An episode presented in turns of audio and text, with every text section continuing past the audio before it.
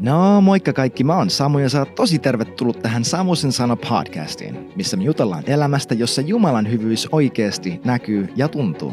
Sä löydät mut Instagramissa nimikkeellä hello-samu ja netissä osoitteessa www.samu.blog.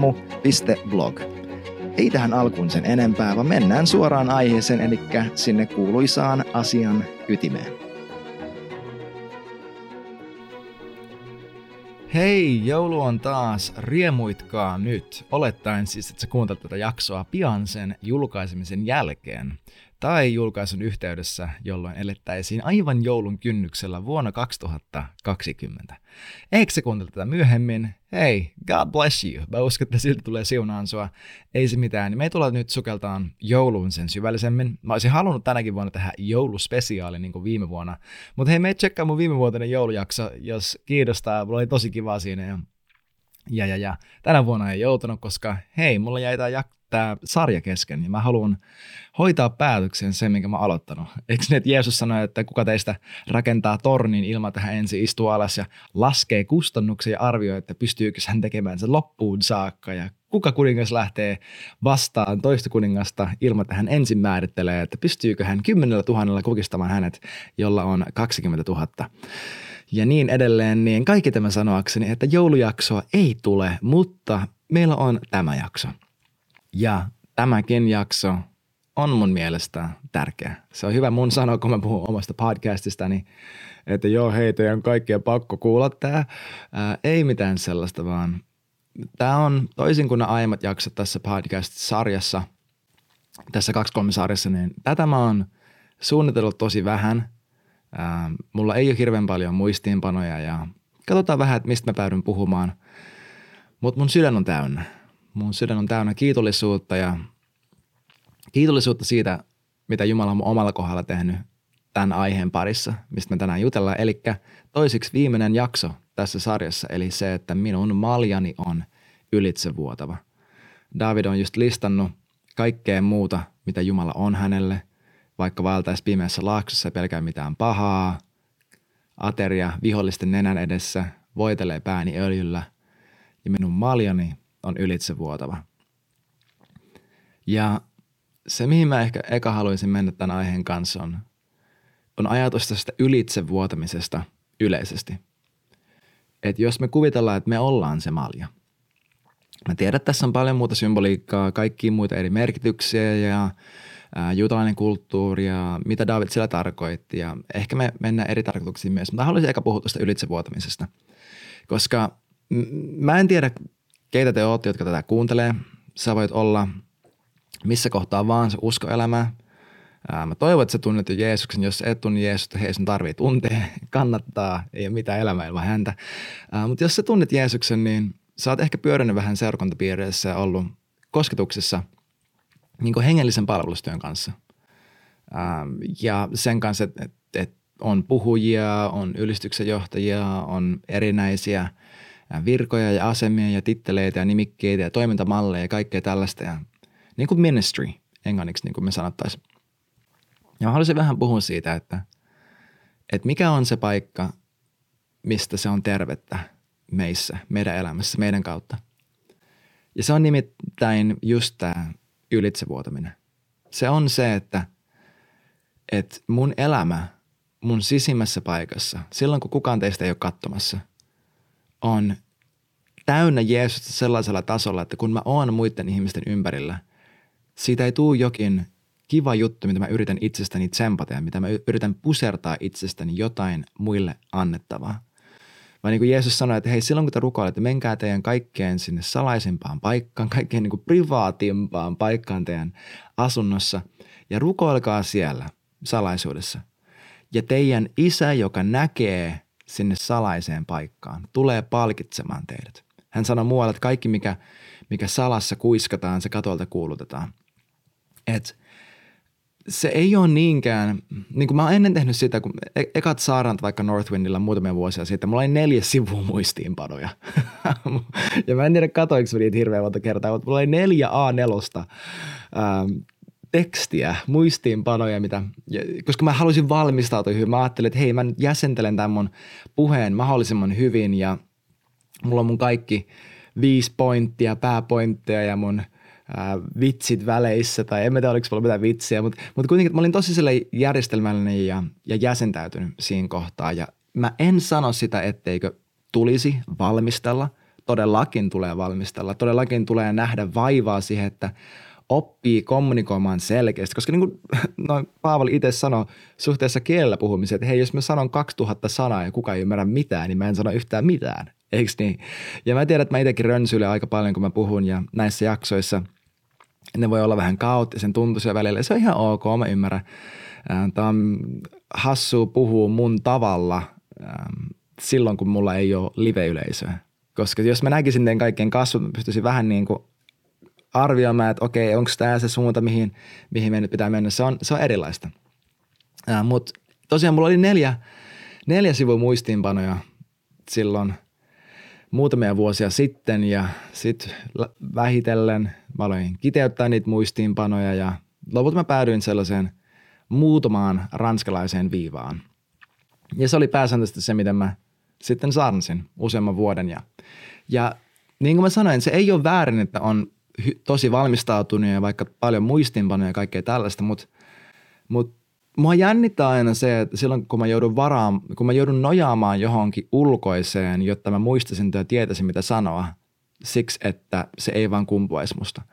Tai että mä en luottaisi pyhään henkeen, niin kuin Jeesus sanoi, sanoi opetuslapsille Matteuksen evankeliumissa, että hei sitten kun teet raahataan ää, käräjille tai raahata eri valtioiden eteen, niin älkää valmistelko etukäteen – sitä, mitä te tuutte sanomaan, vaan pyhä henki tulee täyttämään teidän suun sillä hetkellä, kun teidän tarvii puhua.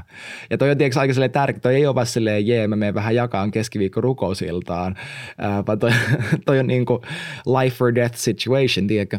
Ja Jeesus sanoi, että älkää etukäteen suunnitelko, mitä te tuutte sanomaan, koska pyhä henki tulee täyttämään teidän suun. Ja vaikka mä edelleenkin uskon siihen. Mulla on nytkin mun eessä joitain muistiinpanoja, joitain raamatun paikkoja, joitain ajatuksia, mitä mä olin aiemmin ää, viime viikolla kirjoittanut ylös – niin vaikka mä uskon siihen, että, että se on hyvä, että Jumala voi puhua meille jo etukäteen ja me voidaan valmistella, me voidaan olla järjestelmällisiä, me voidaan olla päämäärätietoisia, päämäärätietoisia ja suunnitelmallisia ja samaan aikaan pyhän johtamia, niin mä, mua aina jännittää se, jos hengellinen palvelustyö ja se, miten me lähestytään muita ihmisiä – oli se evankeliointi, oli se opettaminen, oli se mikä ikinä, oli se niin kuin meidän luovuus.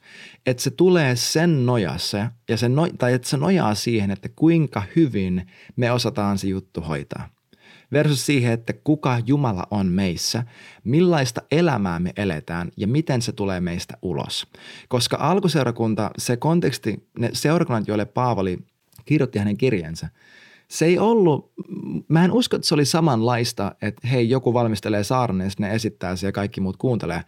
Ähm, että se oli sen tyyppi, että mä en usko, että se oli sen tyyppistä, koska se oli paljon se kulttuuri, ähm, se aika, missä he eli, se oli tosi conversational, se oli tosi sellaista niin keskustelevaa, tosi ihmisläheistä, tosi normaalia. Mä uskon, että niissä konteksteissa, kun sä oot huoneessa, missä on 20 tyyppiä, kenen kanssa vietät sun koko elämän, tulee tosi näkyväksi, että puhuuko jotain, mikä on sulle totta – vai jotain, mitä sä uskoisit, että on sulle totta. Tai haluaisit uskoa, että on sulle totta. Tai uskottelet itsellesi, että on totta. Mutta niin kuin me ollaan aiemminkin puhuttu siitä ekatimonteos 1.5 paikasta, Paavali sanoi, että heidän käskynsä tavoite on rakkaus, mikä tulee puhtaasta sydämestä, ähm, puhtaasta tai hyvästä omatunnosta ja vilpittömästä tai teeskentelemättömästä uskosta. Ja rakkaat, jos me vaan päästään siihen paikkaan, missä Jeesuksesta tulee meille todellista – silloin kukaan muu ei ole katsomassa. Silloin kun sä oot yksin, sä oot vessassa, ulkona kävelyllä, bussissa istumassa, nukkumaan menossa, just herännyt. Tiedätkö, niissä pienissä suihkussa, niissä pienissä hetkissä, kun kukaan muu ei ole sun kanssa ja sä oot yksin. Että jos sä et ole silloin yksin, vaan jos sä oikeasti oot Jeesuksen kanssa, jos sä oikeasti silloin rakastat Jeesusta ja, ja sä elät sellaista elämää, missä sä tietoisesti annat hänen muovata sun sydämen maaperää – niin, että ne asiat, mitä sä vaikka raamatusta luet, että ne ei ole vain informaatio, vaan sä haluat, että ne oikeasti, on, oikeasti konfrontoi sun elämää, sun elämän pieniä asenteita, jokaista pikku tekosyytä, mikä seisoo tiellä, mikä estää sua näyttämästä Jeesukselta. Jos sä elät sitä elämää ja sä luotat siihen, sä oikeasti puhut itse itse itse, niin kuin itsestäsi yhdessä Jumalan kanssa, että, että Jumala mä tiedän, että sä ohjaat mua. Mä tiedän, että mä kuulen sun äänen. Että jos sä sanot sun sanassa, että jokainen äh, vanhurskaan päivä on sun asettama. Että sä oot valmistanut mulle hyviä tekoja, mitä mä, missä mä voisin kulkea jo ennen kuin sä edes loit maapallon. Sä sanoit, että mä kuulen sun äänen. Että jos sä elät tollaista uskon elämää, missä sä lapsen kaltaisella luottamuksella vaan oletat, että Jumala tulee ohjaamaan sua, koska sä koko ajan käännät sun sydäntä hänen suuntaan, niin silloin kun me lähestytään ihmisiä, kun meillä on joku tilanne, missä meidän pitää puhua tai palvella tai, tai olla ihmiselle jotain Jeesuksesta. Jos, jos ymmärrät, mitä mä tarkoitan, niin kuin, niin kuin, ähm, olla Jeesuksen äh, niin kuin representative, mikä se on, edustaja – niin kuin edustaa häntä jollakin tavalla ihmisille tai jossakin ihmissuhdetilanteessa, missä me nähdään, okei, tämä tyyppi nyt tarvii apua tai, tai mikä ikinä se on, niin mä voin sanoa ainakin omasta kokemuksesta, että se on paljon hauskempaa ja paljon helpompaa, kun niissä hetkissä mä en yritä vaan laittaa käytäntöön jotain saarnaa, jonka mä joskus kuulin ja ottaa sieltä sitä toista pointtia, joka oli niin hyvin sanottu, että hei nyt se varmaan toist, niin kuin toimii tämän tyypin kohdalla, jos mä vaan osaan suoltaa heille sen saman ajatuksen, niin kuin mä olin sen saanut. Koska niin kuin mä, mä oon tosi monta kertaa puhunut tästä tämän podcastin aikana ja musta tuntuu, että tämä on toistuva teema, mitä, mitä pyhäinkin varmaan haluaa haluu tehdä oikeasti työtä Suomessa. Öm, on tämä, että, että evankeliumi ei ole tapa – meidän vaan selviytyä elämästä.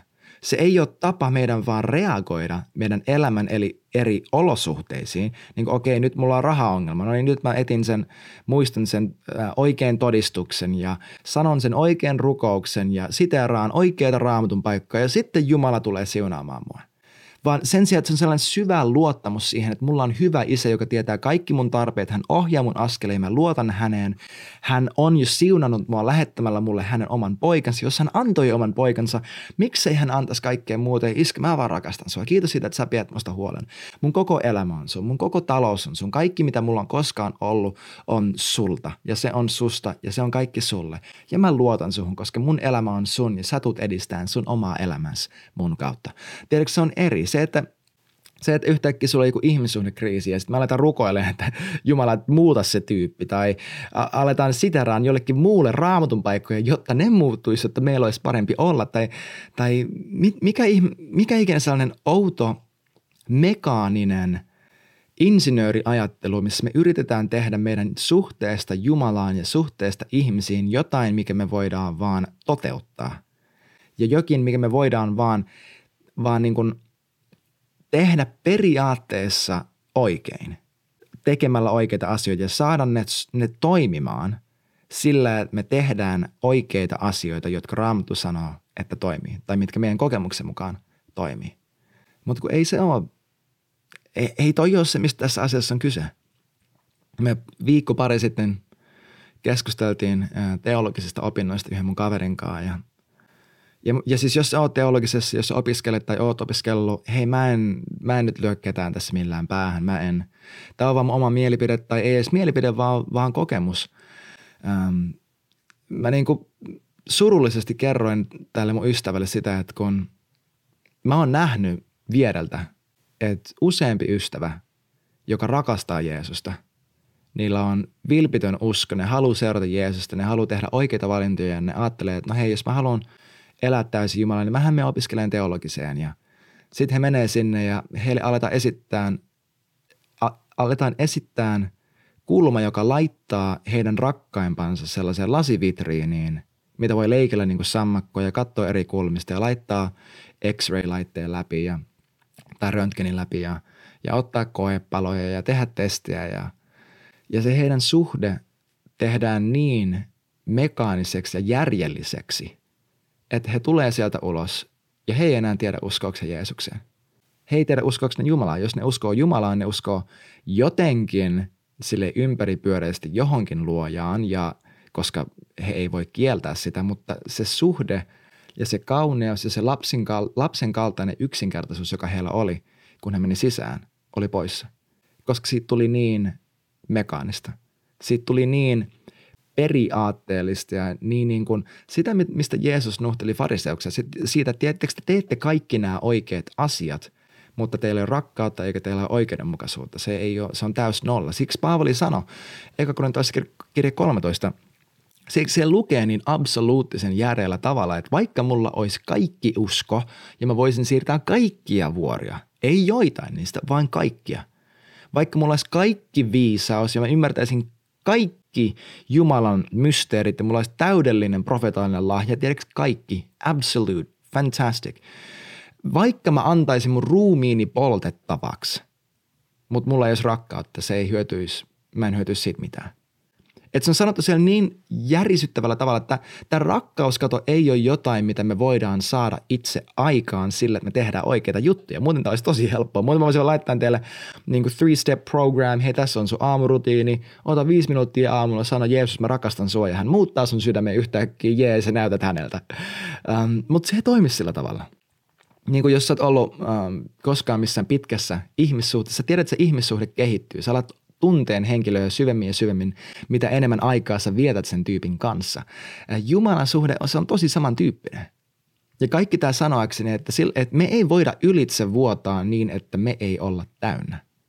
Me ei voida antaa, tai siis me voidaan, tähän puhun tästä kohta lisää, mutta meidän ei kuulu antaa ihmisille jotain, mikä ei ole meille vielä todellista, mikä ei elä meissä, mikä ei ole oikeasti että me ei tehdä sitä, että me kuullaan joku saarna, mikä tuli meille täysinpäin näköä ja me otettiin sitä kiinni. Ja sitten me seuraavana päivänä kävellä seurakunta ja nähdään joku, joka elää niin kuin me elettiin toissa päivänä – ja yritetään saada heidät heti ymmärtämään se, mitä me ollaan just saatu kiinni, vaikka me ollaan saatu vuosikymppistä tällaista ajatusta ennen kuin me saatiin siitä kuulla ekaa kertaa.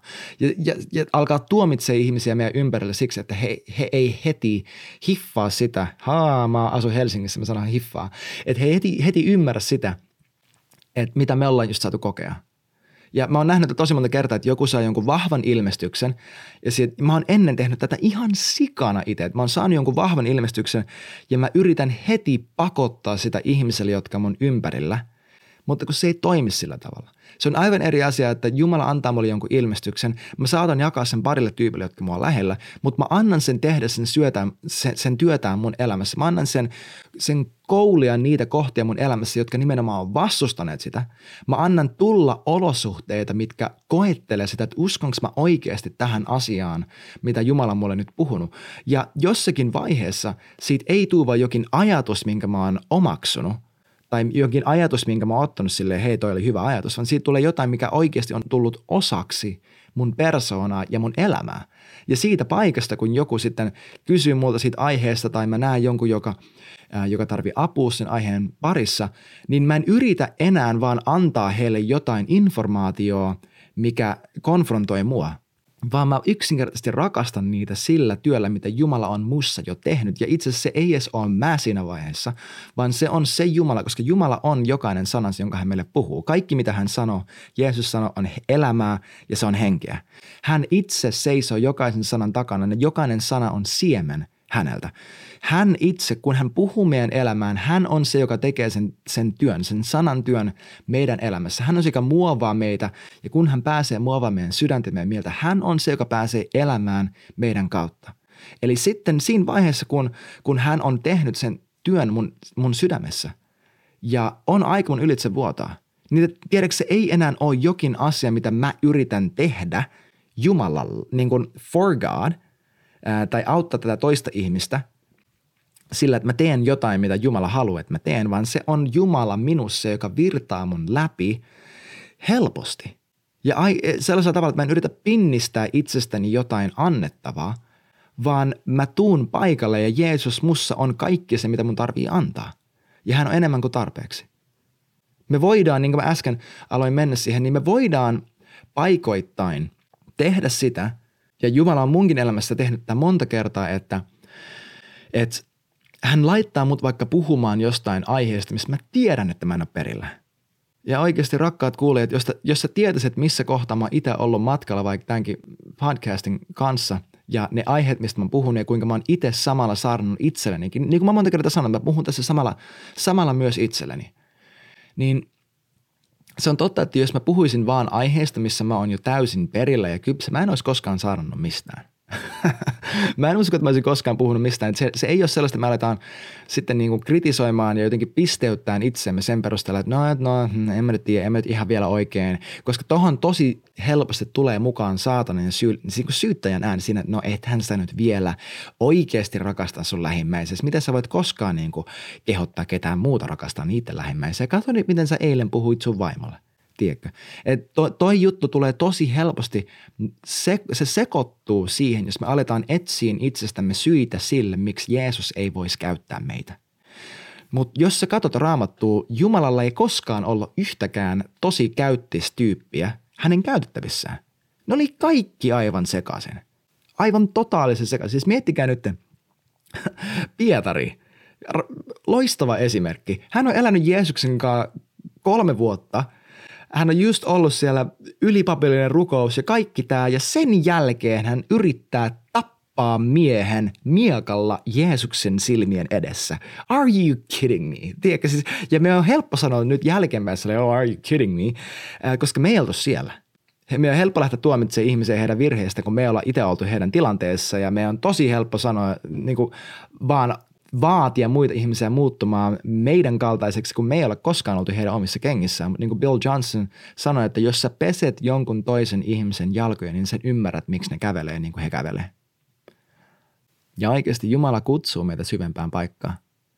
Hän kutsuu meitä paikkaan, missä yhdestä hengestä ja hänen elämästä meissä oikeasti tulee se, se pulppuava lähde, mistä hän sanoi, mistä, minkä hän lupasi meille Johanneksen evankeliumin neljännessä luvussa – että meillä on paikka elää. Sille niin kuin Johannes 15 Jeesus sanoi, että hän on se viinipuu ja jokainen, joka pysyy hänessä. Että jos minä elän teissä ja te elätte minussa, te tuutte tuo, kantamaan hedelmää.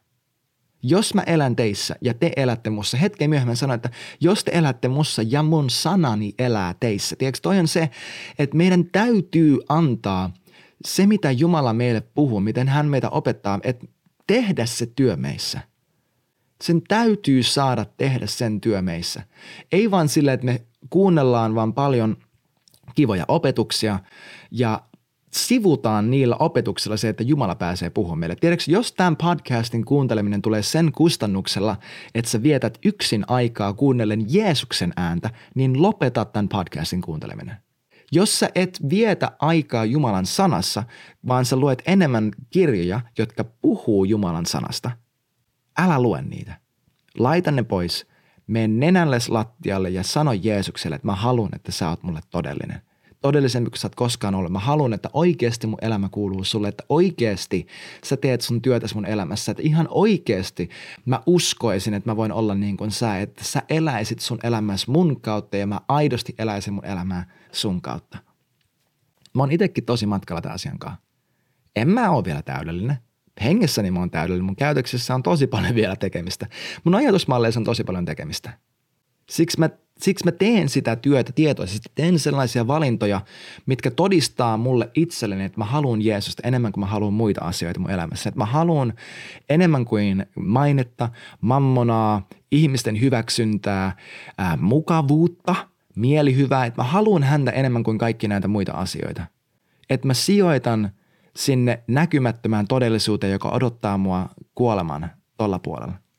Koska hän on ainut, hän on ainut, missä on mitään järkeä. Joku opettaja sanoi kerran hyvin, mä en muista kuka se oli, että jos sä et ole vielä löytänyt evankeliumia, minkä puolesta sä oot valmis kuolemaan, sä et ole löytänyt evankeliumia, minkä puolesta sun kannattaa elää. Ja se on täysin totta, koska Jeesus on tosi kaikki tai ei mitään tyyppi. Hän oikeasti on. Mä en ole, mä en ole vielä kajonnut ollenkaan niihin muistiinpanoihin, mistä mä alussa mainitsin. Ää, mä selaan tässä äkkiä, että löytäisinkö mä täältä jotain hyvää teille. En mä tiedä tarviks mun edes, mutta tänne tuossa oli yksi pointti, mistä mä haluaisin puhua tästä ylitsevuotamisesta ja tähän loppuun on nimenomaan se, että meillä on Suomessa vähän tällainen lasion puoli tyhjä ajattelu. Ja ne supersuorittajat meidän keskuudessamme, optimistit, saattavat sanoa, että lasi on puoli täynnä. Mutta lasin kuuluu oikeasti olla ylitsevuotava.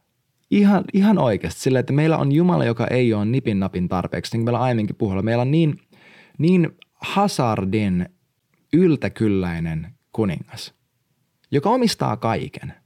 Mä en tiedä ymmärräksä sitä, mä en ainakaan vielä ymmärrä sitä, mutta hän omistaa, hän on luonut kaiken hänen suunsa henkäyksellä. Kaikki kuuluu hänelle. Mä en puhu nyt pelkästään niin kuin tavaroista. Hän omistaa ajan. Hän on joka hetkessä ollut läsnä meidän jokaisen kohdalla.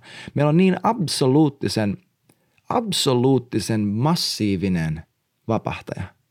Hän on ihana. Meillä on ihana kuningas. Niin kuin mä mainitsin edellisessä jaksossa, vitsi tämä Jeesus ekana ihmeenä luo, ihmeenä luo yli 900 litraa viiniä häissä. Ja sitten ihan evankeliumien loppupuolella Johannes 21 on ne 153, oliko se 153 vai 135, ää, suurta kalaa.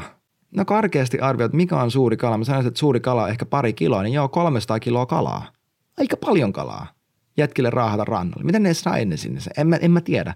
Mutta meillä on Jumala, joka niin kuin me ollaan aiemminkin sanottu, oikeasti joka päivä – joka päivä meidän elämässä on mahdollisuus meidän elää yltäkylläistä elämää. Mua on ennenkin kutsuttu siitä tai syytetty siitä, että mä saarnaan menestysevankeliumi tai että mä oon menestysteologi. Ää, rakkaat, mä sanon tosi itse varmasti tai Jumala varmasti sen, että jos mun pitää valita, mä oon mieluummin menestysteologi kuin menetysteologi. Mä uskon siihen, että Jeesuksen veri ja ruumis – tulee tehdä täysin meidän elämässä kaikki se, minkä puolesta hän kuoli. Mä uskon kaikki niihin hulluihin asioihin. Mä en usko siihen, että hei, tuu vaan uskoon, niin Jeesus antaa sulle uuden Porschen ja sitten sulla on paljon rahaa eikä koskaan ole mitään ongelmia ja kaikki ihmiset rakastaa sua. Ei tietenkään, toi on millään tavalla millään tavalla sitä, mitä Raamattu sanoo. Mutta mä uskon siihen, että joka päivä meidän elämästä meidän on mahdollista elää täynnä iloa, täynnä rauhaa, täynnä lapsen kaltaista uskoa, luottamusta, rakkautta häneen, joka rakasti meitä ensin koska tämä on, hän ei koskaan muutu, hän on meidän vakio. Jos me ollaan niitä tyyppejä, jotka rakentaa kalliolle, jotka tekee sitä vaikeaa, näkymätöntä työtä, kaivaa syvemmälle ja syvemmälle sinne kalliolle, että me voidaan juurtua rakkaudessa hänen totuuteen, niihin sanoihin, mitä hän on meille sanonut. Että me oikeasti tehdään niitä.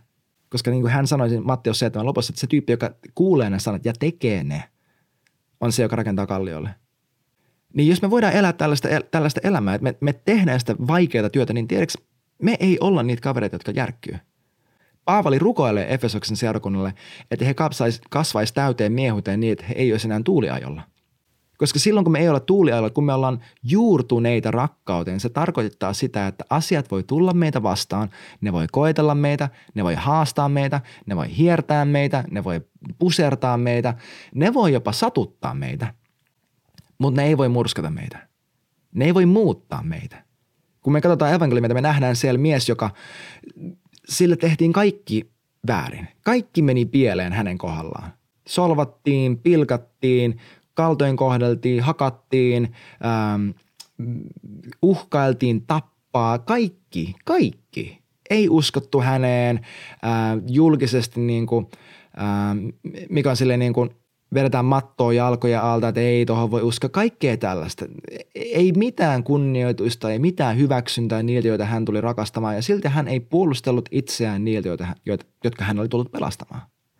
Me nähdään se tyyppi, joka on niin vakio. Me nähdään Jeesus, joka on sama eilen, sama tänään ja sama ian kaikkisesti. Niin kuin Raamattu lupaa meille. Tiedätkö, sellainen niin kuin hän on, sellaisia me ollaan tässä maailmassa. Rakas, sun lasi ei ole puoli tyhjä. Se ei ole puoli täynnä, se on ylitse vuotava. Tässä ainakin kuuluu olla. Sen ainakin kuuluu olla. Ja Jumala vetää meitä syvemmälle paikkaan, missä me eletään sisältä käsi, missä me ei vaan lähdetä hinkkaan se meidän maalia ulkopintaa, vaan missä se on sisältä puhdas niin, että se Jumalan uusi viini, se mitä hän haluaa tehdä meissä, se ilo, se rauha, se hänen suloisesta hyväksynnästä nauttiminen, että se saa täyttää meidät koska sen kuuluu täyttää meidät. Meitä, meitä ei ole kutsuttu vaan selviämään, meidät on kutsuttu pitämään hauskaa.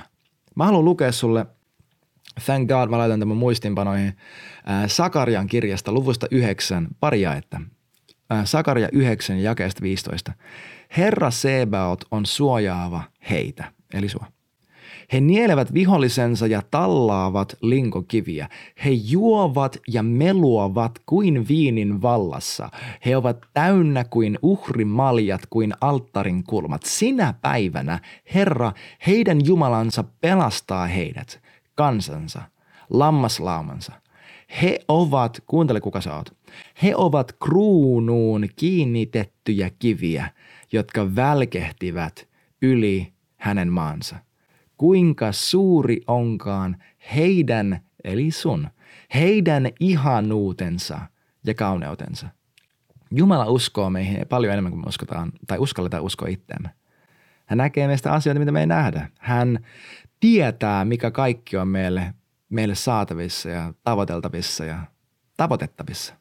Ja hän kutsuu meitä syvemmälle. Hän kutsuu meitä elämään – missä me ei uskota, että on vain nipinapin tarpeeksi selvi, selvitä ja thank God, tämä päivä on ohi ja tulee ensi vuosi ja mitä ikinä. Ei, me ei olla niitä tyyppejä, jotka heittää pyyhettä ketään, kehään, jotka valittaa siitä, että miten asiat menee ja jotka katsoo siihen, että kuinka kaikki on pielessä, me ollaan niitä tyyppejä, jotka katsoo Jeesukseen ja rakastaa häntä. Koska kat, kun se, ne silmät, mihin me katsotaan, niistä loistaa se rakkaus – joka vei hänet ristelle ja piti hänet siellä ristellä niin pitkään, että kaikki oli täysin täytetty. Meillä on ihana kuningas, joka haluaa elää meidän kautta, haluaa elää meissä ja että me saataisiin elää hänessä ja hänen kauttaan. Ei vaan tehdä kaikkia oikeita juttuja, jotta me saataisiin asiat toimimaan, vaan että me voitaisiin tuntea hänet. Että me voitaisiin oikeasti tuntea hänet, että hänen sanastaan tulisi elävää meissä – jotta me voitaisiin näyttää häneltä. Hei kiitos tosi paljon, että sä olit mukana tämän jakson ajan. Mä arvostan sun aikaa ja mun rukous on, että tää sai tuoda sut lähemmäs Jeesusta. Jos sulla on kysymyksiä, ehdotuksia tai muuta, ota yhteyttä Instagramin tai mun nettisivujen kautta ja käy myös tsekkaamassa mun uutiskirja. Kiitos, että sä olit messissä, laita kaverille hyvä kiertämään ja nähdään ensi jaksossa.